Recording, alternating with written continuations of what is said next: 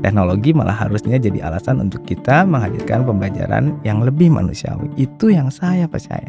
Podcast LDRS XYZ bersama Eko Nugroho.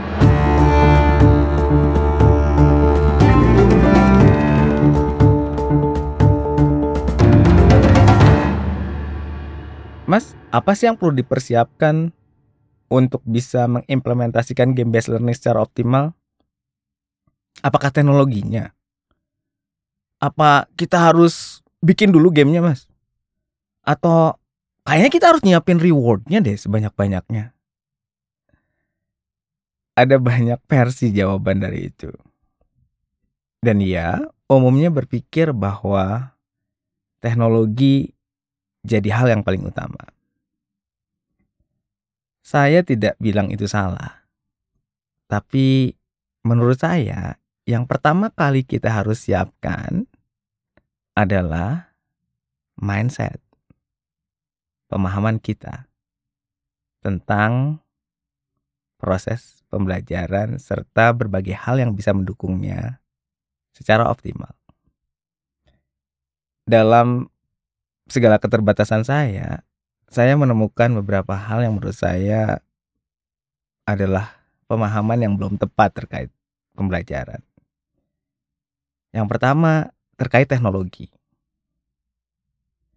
Banyak yang berpikir karena saat ini adalah era teknologi, maka proses pembelajaran semuanya harus digital. Dalam bahasa lain semua selalu bilang, ini zaman udah 4.0 bro. Masa kagak digital? Lo mau balik ke zaman batu? Yang lain kadang juga berbicara bahwa eh lo kalau jualan pakai yang agak gaya dikit napa? Jualan cuma pakai kertas. Bikin apps-nya apa? Banyak yang berpikir bahwa hanya ketika sesuatu itu diformat dalam bentuk digital baru itu layak untuk digunakan balik lagi, ada satu konsepsi yang menurut saya tidak pas. Bahwa karena sekarang zaman teknologi, maka semua proses pembelajaran juga harus serba digital. Saya pikir ada pandangan yang mungkin lebih tepat. Karena saat ini adalah saat di mana teknologi begitu luar biasa, maka proses pembelajaran harusnya bisa jadi lebih luar biasa proses pembelajaran itu harus bisa lebih manusiawi. Loh, maksudnya gimana, Mas? Karena sekarang kita punya semua teknologi, maka saya yakin kita bisa bikin proses pembelajaran kita lebih manusiawi. Kalau misalkan kita punya employee di Sulawesi dan kita harus selalu undang dia setiap sebulan sekali untuk belajar di Jakarta. Kan kasihan. Kenapa nggak pakai teknologi untuk kita kemudian bisa belajar sama-sama walaupun terpisah oleh jarak? Itu kan jadi lebih manusiawi. Kalau kemudian ternyata employee kita nih waktunya relatif terbatas, kenapa mesti maksa dia datang ke satu tempat untuk duduk diam nggak bisa ngapa-ngapain. Bukannya dengan teknologi kita kemudian bisa ngasih dia kebebasan untuk belajar banyak hal di waktu yang memang dia happy melakukannya. Jadi yang saya pahami adalah di zaman serba teknologi, proses pembelajaran harus lebih manusiawi. Jadi apa pun teknologinya bisa kita optimalkan dan harus kita optimalkan untuk mencapai itu. Jadi bukan karena sekarang zaman teknologi semuanya harus digital, bukan, tapi karena sekarang zaman teknologi kita harus bikin proses pembelajaran kita lebih manusiawi, itu aja. Nah, kalau emang ternyata proses pembelajaran itu mesti tatap muka, mesti sama-sama, karena itu lebih manusiawi dalam beberapa aspek misalkan, Kenapa kemudian mesti dipisah-pisah harus jadi individu? Kenapa kemudian harus dipisah-pisah harus ngelihat screen di gadget? Jadi kenapa teknologi jadi alasan bahwa semua harus digitalisasi? Teknologi malah harusnya jadi alasan untuk kita menghadirkan pembelajaran yang lebih manusiawi. Itu yang saya percaya. Pemahaman lain yang menurut saya perlu kita challenge sama-sama adalah terkait konten. Banyak yang kemudian berpikir bahwa eh konten tuh bro harus yang agak catchy gitu loh, dibikin lebih lebih rumit lah sedikit. Masa konten pembelajaran sesederhana itu? Kagak bisa dijual. Makin rumit, makin mahal. Atau di lain aspek ada yang ngasih advice ke saya, eh, eh konten tuh mas, kalau bisa ya dibikin modul setebel-tebelnya. Lo tuh ya modul cuma 6 lembar modul cuma 10 lembar. Gimana lo mau dibayar mahal? Sekarang kayak jadi ingat bikin skripsi aku pikir kita bikin skripsi setebal-tebalnya sebenarnya supaya nggak dibaca aja kan saya pikir sekarang dengan adanya teknologi balik lagi kita bisa kemudian bisa menilai melakukan penilaian mana yang kontekstual dan mana yang tidak. Kalau kita kemudian setiap pelatihan atau workshop dikasih modul yang segeplok, kita bisa buka YouTube untuk paham konteksnya apa.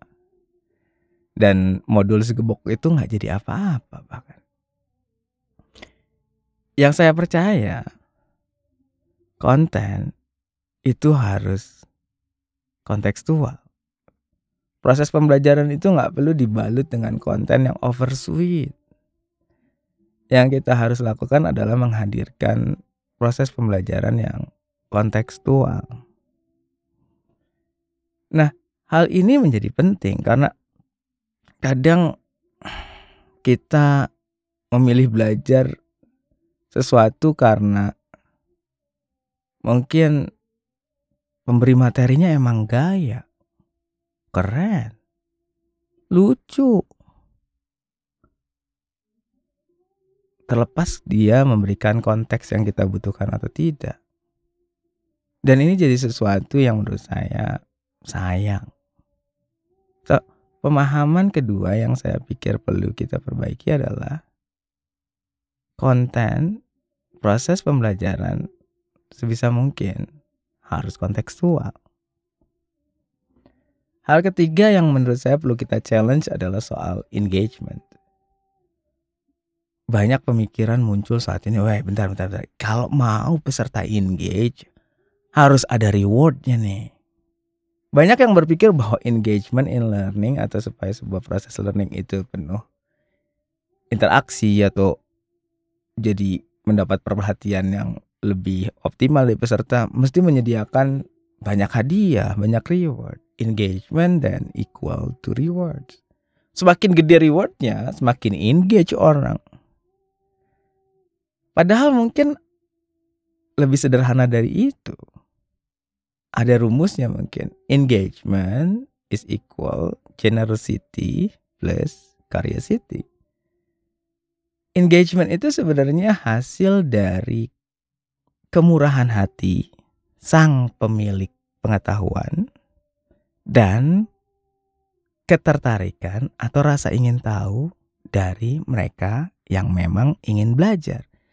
Kalau generosity dan curiosity ini bisa hadir, engagement bakal tercipta. Bahwa kemudian sebagian orang membuktikan dengan adanya reward maka engagement muncul. Sebenarnya reward itu adalah trigger untuk memunculkan generosity dan curiosity itu ya nggak sih? Tapi kemudian kenapa kita berfokus pada rewardnya? Kenapa kita tidak berfokus pada bagaimana bisa menghadirkan generosity dan curiosity itu secara lebih optimal? Artinya ya pilihlah pemberi materi atau pemilik pengetahuan yang benar-benar generous akan pengetahuannya. Jangan cuma mereka yang kemudian baru mau berbagi kalau dapat orderan tertentu saja.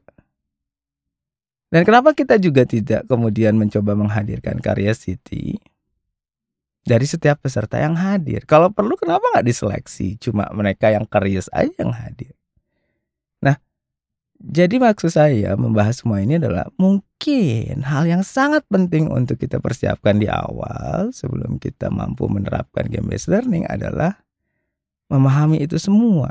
Karena kemudian dengan memahami bahwa satu teknologi itu harus memanusiakan proses pembelajaran. Dua, bahwa proses pembelajaran setiap konten yang ada sebaiknya membangun pemahaman yang kontekstual. Tiga, bahwa engagement itu equal to generosity plus curiosity, maka banyak hal bisa kita hadirkan secara sederhana. Kita tidak perlu langsung mendesain sebuah apps yang super duper beradvance untuk bisa menghadirkan sebuah proses game based learning. Dengan paham tiga hal itu mungkin kita cukup bawa let's say puzzle. Puzzle yang besar. Terus kita ajak mungkin tim kita untuk main sama-sama. Kemudian kita lihat gimana semuanya berkolaborasi menyusun puzzle yang besar ini. Kita mungkin bisa ukur pakai waktu. Mungkin kita bisa sedikit kasih semacam motivasi. Kalau kita bisa menyelesaikan ini kurang dari dua menit, maka kita bisa ngopi sama-sama. Dan setelah itu kita mungkin bisa diskusi tadi kenapa kita gagal ya, apa yang kurang, ada strategi baru kan. Tiba-tiba kita mungkin punya satu sesi play yang meaningful. Atau mungkin dalam kesempatan yang lain kita bisa bawa Lego. Sekarang Lego punya pendekatan Lego playnya punya sebuah pendekatan khusus bagaimana menggunakan berbagai Lego untuk proses pembelajaran yang bermakna. Tinggal cari beberapa materinya di YouTube, mungkin kita bisa practicing using itu. Atau di kesempatan yang lain mungkin kita cukup buat berbagai aktivitas yang kemudian bisa kita coba desain untuk memberikan sebuah pemahaman yang lebih bagi setiap pesertanya. Nah inilah mungkin cara termudah untuk coba mengimplementasikan pendekatan game based learning.